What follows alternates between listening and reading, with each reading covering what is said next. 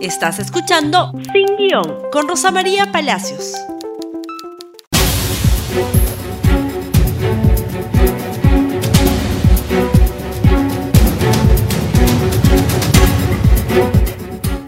Muy buenos días y bienvenidos a Sin Guión. Y hoy vamos a hablar de algo que tal vez no estamos viendo, algo que puede explicar lo que ha pasado ayer en la madrugada en el Congreso de la República. Vamos a hablar de un plan mayor, la conferencia episcopal le ha rogado en una exhortación a los miembros del Ejecutivo y Legislativo que depongan sus actitudes de confrontación para buscar la unidad del país. Ayer hemos tenido ya el registro de 20.000 muertos oficiales, oficiales por la pandemia COVID, y sabemos que los extraoficiales podrían estar acercándose a los 50.000. Nuestro país tiene que estar comprometido en una sola cosa, en encontrar la forma de que se pueda adquirir a tiempo una vacunación masiva para todo el país, contratar médicos, disponer de oxígeno, de tratamientos paliativos, de dar los auxilios necesarios a todos los enfermos del país. Esa es la prioridad y en eso tiene que estar el Perú. Sin embargo, el Congreso piensa distinto. El Congreso piensa que es momento de buscar divisiones políticas, antagonismos. ¿Por qué? ¿Por qué en medio de una crisis feroz como la que estamos viviendo, que se lleva la vida de los peruanos, grupos parlamentarios pueden pensar que hay otras cosas más importantes que hacer? ¿Esto ha sido fruto de que no gustó el discurso del señor Cateriano en la madrugada de ayer? ¿Eso es todo? Parece difícil de creer. Parece difícil de creer que se lleve al Ejecutivo a este estado de orfandad, porque en este momento no tiene gabinete, si es que no hay un plan anterior y superior.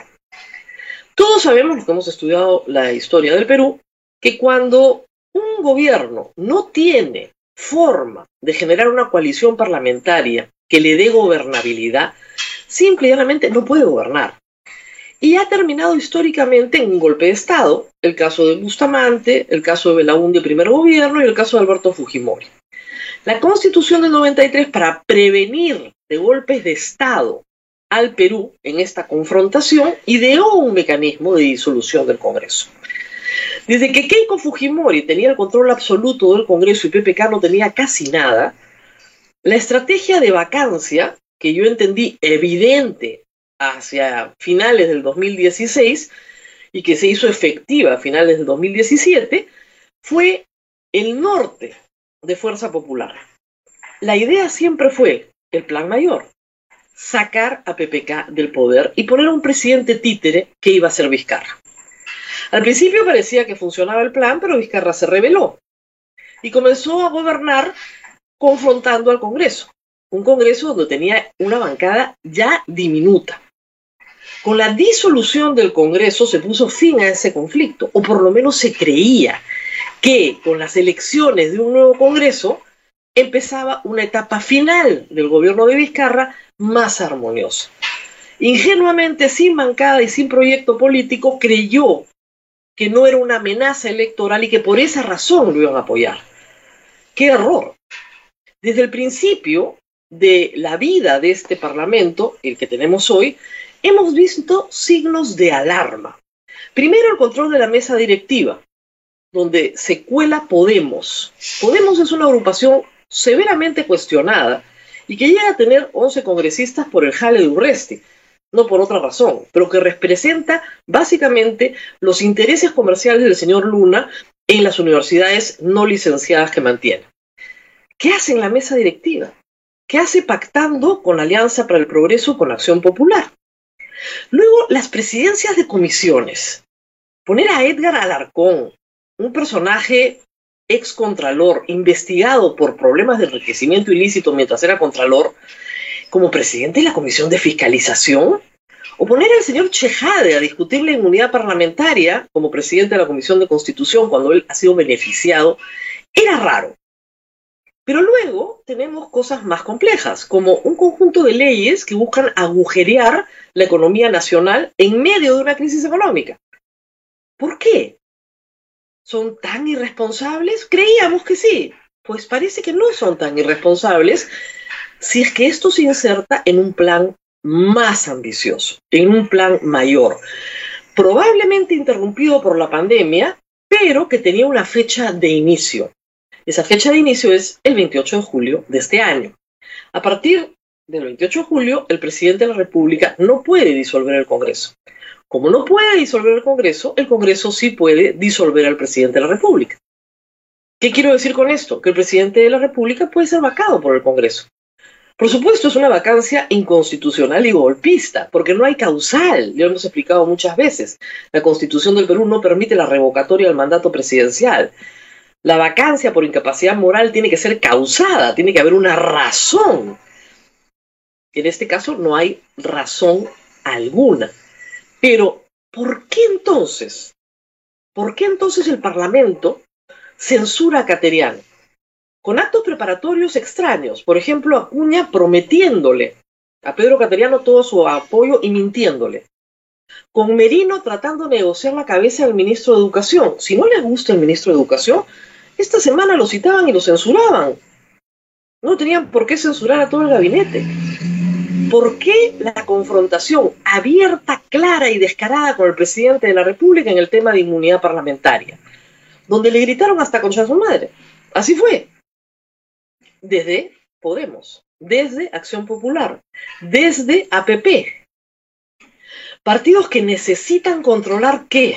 No solamente el Ministerio de Educación, no solamente SUNEDO, controlar el siguiente proceso electoral donde además existe la posibilidad de que al controlar la presidencia y controlar el Congreso a la vez puedan reformar la Constitución y permitir una reforma constitucional que los habilite a postular a la reelección, no solamente a los que están ahora en el Congreso, sino a los que fueron disueltos en el Congreso anterior.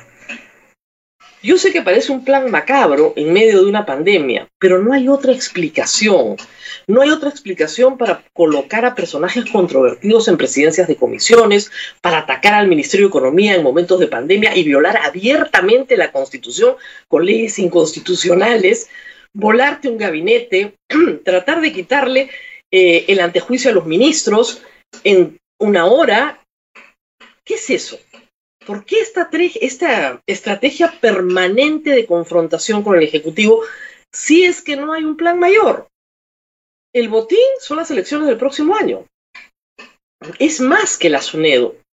Miren, mover al ministro de, de Educación podría haber sido un gesto, pero el presidente podía poner otro ministro de Educación pro reforma, con lo cual Luna y sus amigos no ganaban nada.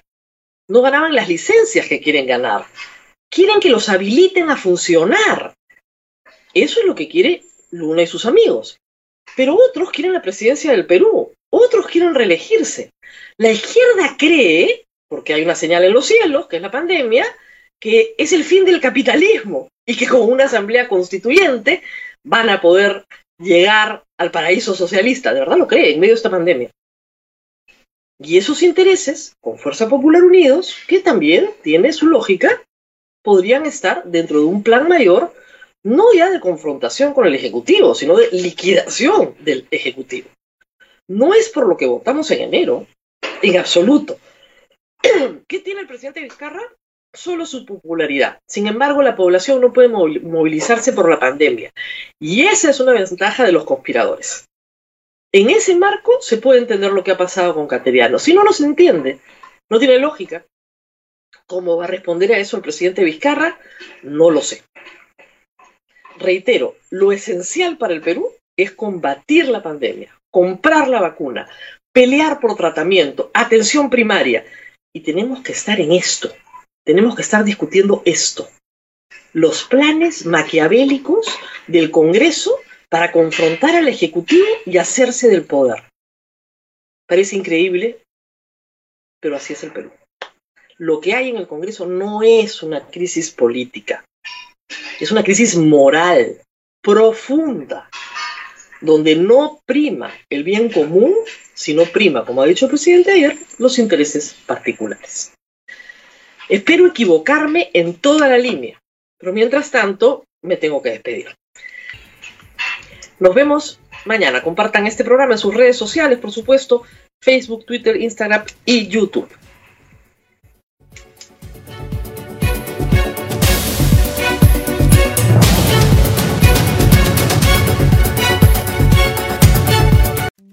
Gracias por escuchar Sin Guión con Rosa María Palacios. Suscríbete para que disfrutes más contenidos.